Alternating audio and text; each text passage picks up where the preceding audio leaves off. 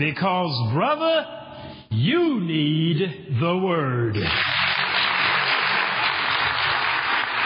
And if there are some things in your life right now and they appear to be stale and, and just not moving, I want to talk to you today from the subject of rivers of living water. On how to get some stuff moving and, and how to get rid of some of the staleness. Open your Bibles to the book of John, the seventh chapter, and we're going to be reading a familiar verse that all of you have heard, so if you can't turn there right quick, don't worry about it. You're familiar with it. For those of you that are here live with us, it's in your program. John chapter 7, the 37th and the 38th verse. And it reads thus. In the last day, the great day of the feast, Jesus stood and cried. It's interesting that the King James Version says that Jesus stood and cried. It, it really means that he, he shouted, that he said with a loud voice. But there are sometimes people when, when those who are in leadership, they'll speak with a loud voice and they'll shout. But there is a point when they actually cry to the people, please listen. Where, have you ever been at a situation where you've been pleading with someone, and, and sometimes I, I've seen situations where mothers will do this with children, where wives will do this with husbands, and they'll just be pleading with them. And, and even though their voice is raised, literal tears will drop from their cheeks. They're saying, Will you please listen to me? I, I'm trying to tell you this for your own good. Please, I'm begging you, I'm pleading with you. Jesus stood and he cried, saying, If any man thirst, let him come unto me and drink. He that believeth on me, as the scripture hath said, out of his belly shall flow rivers of living water. And upon the last service, as I was sitting in this sanctuary, it was after a heavy rain, and we had a situation where there's a school behind the sanctuary, behind the church, and, and, and it had really rained extremely heavy. And water had poured off the hill from across the street. It had flooded into our parking lot. It's such a heavy torrent of rain that it actually overflowed the sidewalk and the basement to the church. The windows are at ground level. Literally, they're even with the ground. And the waters had flooded so much, they had flooded and gone into the window into the basement and it had soaked the carpet downstairs.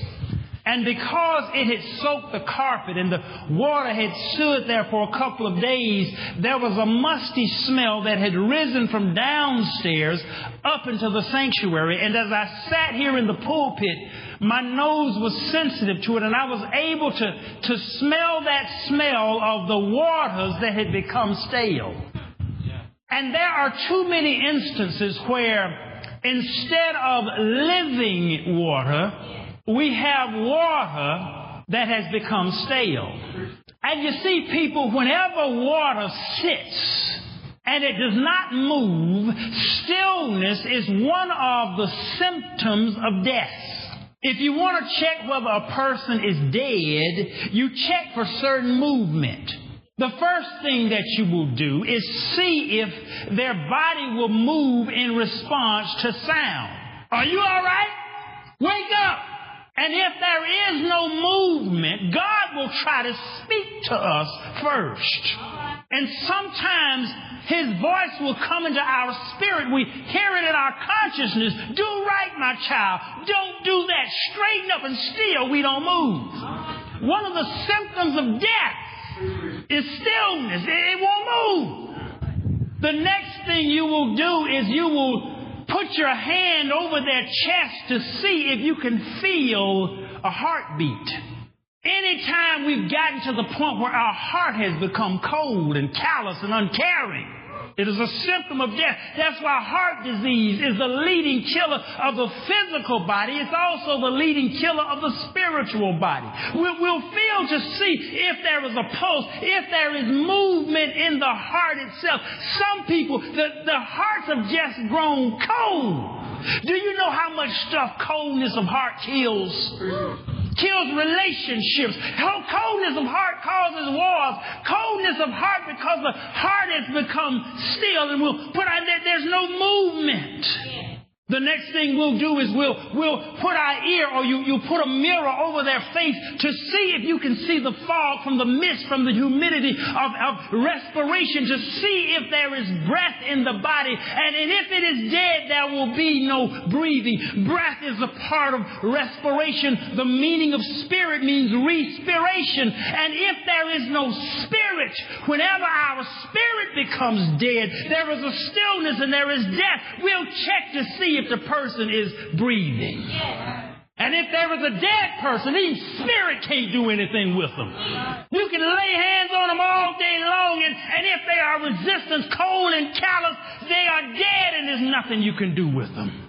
And if it goes so far that still you've got no response, medical science will come in and they'll, they'll do a final test. That they'll open the eyes and, and take a light and shine a light into the eyes.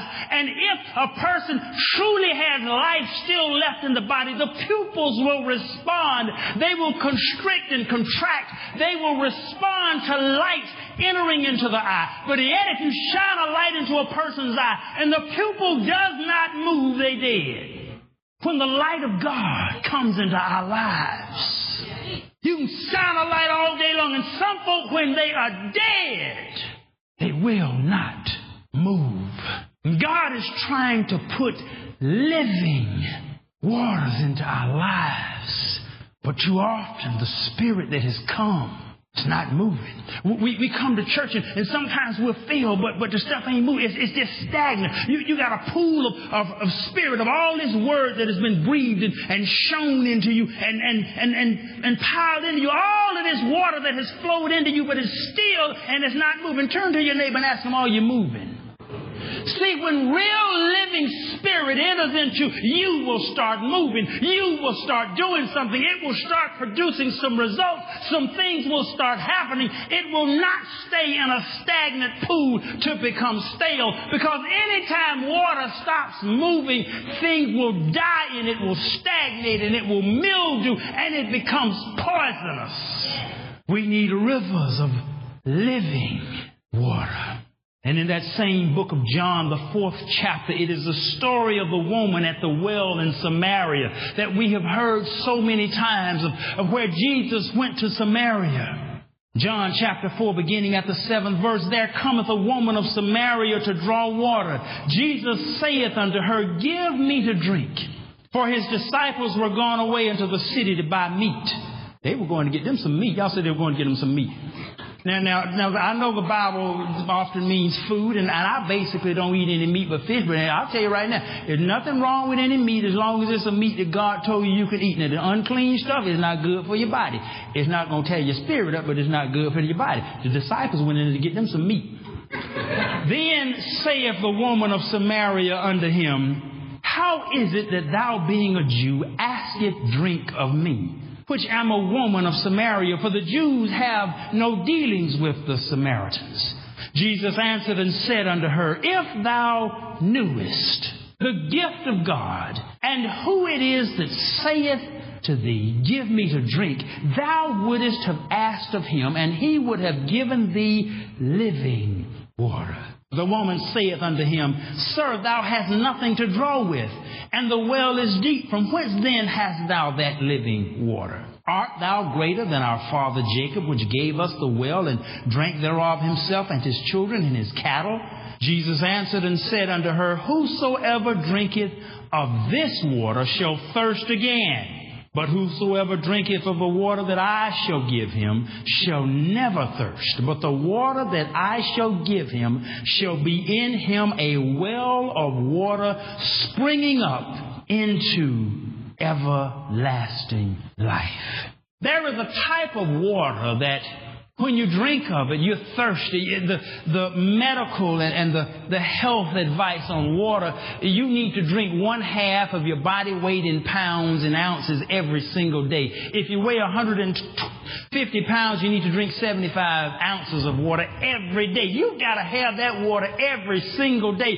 But Jesus said there's a certain type of water that if you partake of this, you will never thirst again. People, that is a revelation about life and about things that if you can grab that revelation, it will eliminate from your life certain arenas of thirst. See, even thirst, it is a physical need. And, and, the, and the Bible says even with food and with thirst, with food and water, they, they represent material things. And just even if you got revelation on some material things, you'd never thirst again. Do you know if you just got the revelation and if it truly entered into your spirit that you need to never spend more than you earn and always save and invest some of your money? Do you know if that revelation hits you, you'd never thirst again? See, thirst is not just drinking water. Thirst is an extreme hunger for water. If you just got that simple revelation, don't spend more than you make and always save and invest some of your money. Now that, that seems like a simple revelation, but most folk don't have it. Most folk, and I, have been in business a long time, I've seen people earning the same amount of money, same circumstances, same responsibilities. One broke, one got plenty of money. Because one had a revelation and one never thirsted. Another always parched. The difference was in the revelation. And one had a revelation and had grabbed it, and another needed water every single day and was always thirsty. So the difference is in the revelation. And if you can grab, Jesus said that there's a certain kind of revelation, there's a certain kind of water, one kind of water, you will always be thirsty every single day. There's another kind of water that if you partake of this, you will never thirst again. And there is some revelational knowledge. And, and see, one thing about revelation, revelation begets revelation. If you can ever get true revelation about any area of life, it will start opening up more revelation to you. In that same area, you can pick any area. Some people just having a time with relationships. If you can ever get true revelation about relationships, and if you can ever understand some things, it'll, it'll start changing some revelation and some results in your world, and you will stop being so thirsty. I don't care what the area is. I don't care whether it's money. I don't care whether it's joy and happiness and peace. Some folk thirsty for peace. Lord, give me peace. If you understand that peace comes from within, if you ever get that revelation, if you ever get the revelation that peace comes from within, no matter what's happening on the outside world, that, that's why I, I don't worry about all this stuff. No matter if you ever get the revelation, if you ever understand the living water that peace comes from within, see, we're looking for peace. We're looking for peace to when we turn on the news that everything is peaceful. We're looking for peace that if our neighbor is peaceful. We're looking for peace that if our wife is at peace, then I can be at peace. Sometimes your wife just may not be at peace. It just may be that time of it, you know, and she just may not be at peace. So if you can ever get the revelation, you will never thirst again. But we've got to get the living water in Jeremiah chapter 2, and I, want you to turn there and I want you to read this to understand one of the serious relations of just living water. And if we can ever get living water within us, where from our bellies will flow rivers of living water. In Jeremiah chapter 2, beginning at the 11th verse, verses 11, 12, and 13.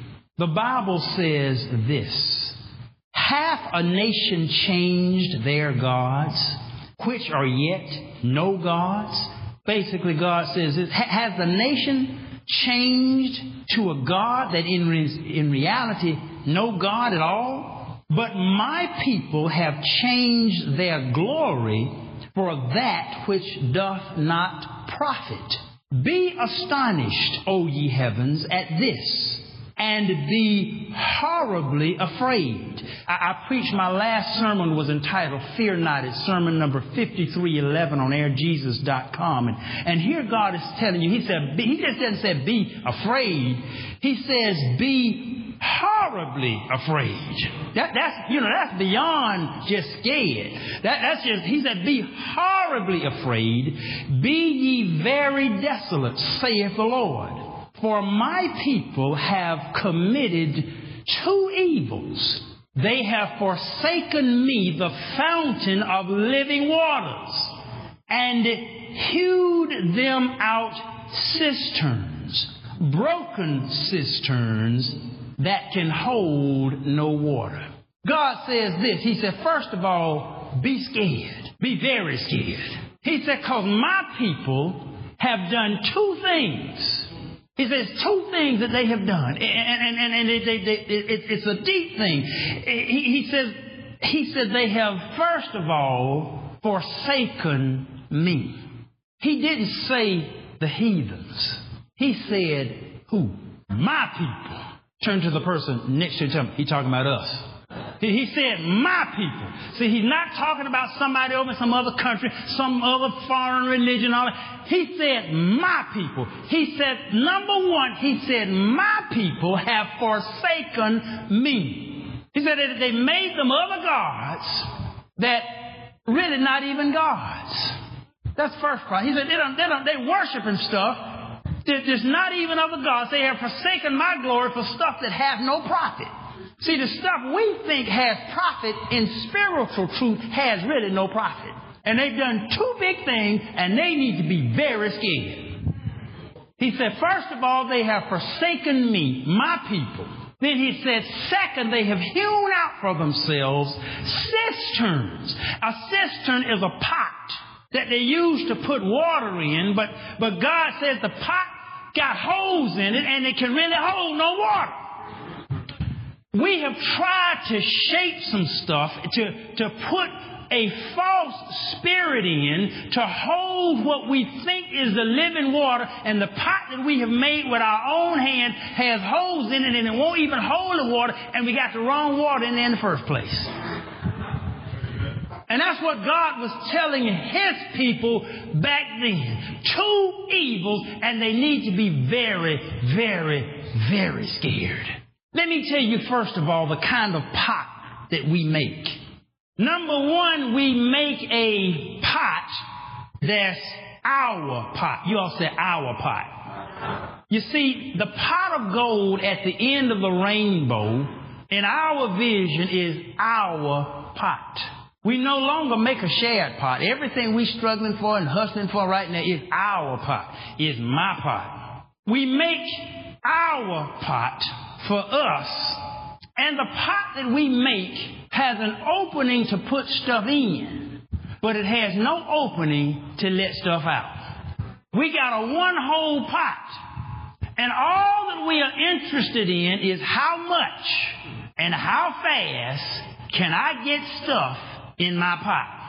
The great revelation that Jesus had about the living water. See, all of us, we want, Lord, give me the living water. Give me the revelation. Give me the power. The key about the living water is this. He said, out of your belly shall flow.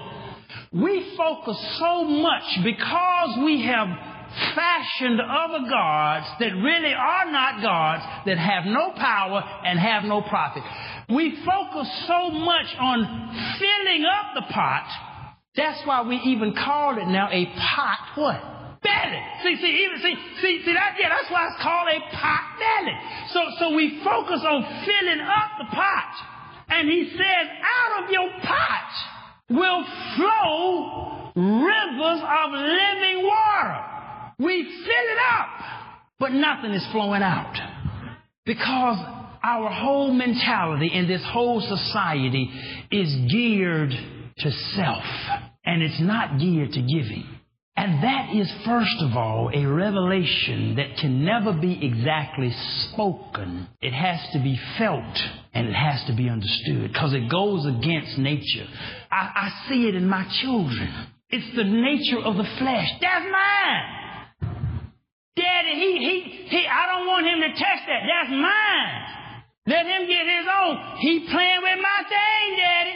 It's, it is a childish but yet a very human emotion to fill up only our pot. But Jesus was saying, out of your bellies shall flow rivers of living water. And when you change from a pot filler to a pot flower, it changes your whole spirit. When you go from what can you do for me to what can I do for you? It, it, it, changes. And do you know, people, most of our misery is centered around what can you do for me? Most of our misery is centered around the simple phrase of what can you do for me? And if we changed it from what can you do for me to what can I do for you, it would even change our joy. It's a revelation that will have you never thirsty because you'll always be able to do for other folk. The pot will never run dry. You can always help other folk because let me tell you something. Folk will always need help. There, there is almost an unlimited opportunity for you to help other folk. And some of you are thinking in your mind, I ain't got time to help. I need help myself. I ain't got time to help anybody else. I need some stuff in my own pot. That's why when, when the prophet went to the widow, and he told the widow, give me some bread and then go bring me some cake and bring me a little something to drink. And listen, the widow said, look, I only have a little bit of oil in my pot.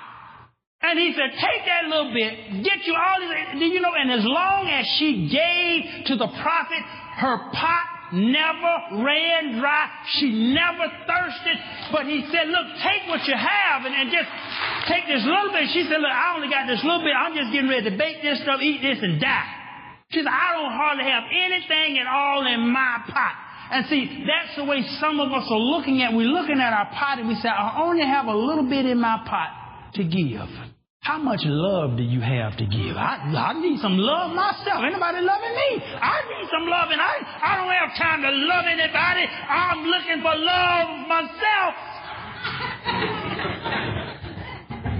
And we are thirsty for love because we're looking for someone to put some love in our pot. And God is trying to say, I will fill you with living water if living water can flow out of your belly. And we can learn and, and, and grab and, and hang on to that revelation. And, and people, that is a major leap to be flowing out into the world and to be a giver and there are so many people who are starved for so much. And you will find that when you start giving love and, and giving care and, and giving comfort, and when you take the mentality that now I'm going to flow out into the world, even from my little bit that I have, it will change your mentality and it will change you from focusing on what you don't have to focusing on what you do have. Because there's one thing about it. You can never give without realizing the blessing of your gift. It's one, when I, when I, as I pray over the prayer request every day, as I pray over prayer requests, and it's what's happened when we have the corporate prayer and people pray over the tons of MountainWings prayer requests. What happens without fail, they come out and say, Ooh, I didn't realize how blessed I was. I was griping, I was complaining about this, that, and other. I just prayed over a lady today, just found out she had cancer three hours ago, just found out she didn't have but three months to live. Lord, I didn't realize how blessed I was. See, when you start giving, and when you focus on being a pourer of the wine, instead of having your cup held out all the time, it will change and it will make you never thirsty again. Jesus cried unto the people to understand this point. Come unto me. Be a sacrificial person. Be a giver. And from your belly will flow rivers. If you know someone who needs to hear this message, simply go to airjesus.com. It's message number 5312, or if you would like to hear it again, message number 5312 at airjesus.com. We thank you for joining us today at Brothers of the Word, because, brother, you need the Word.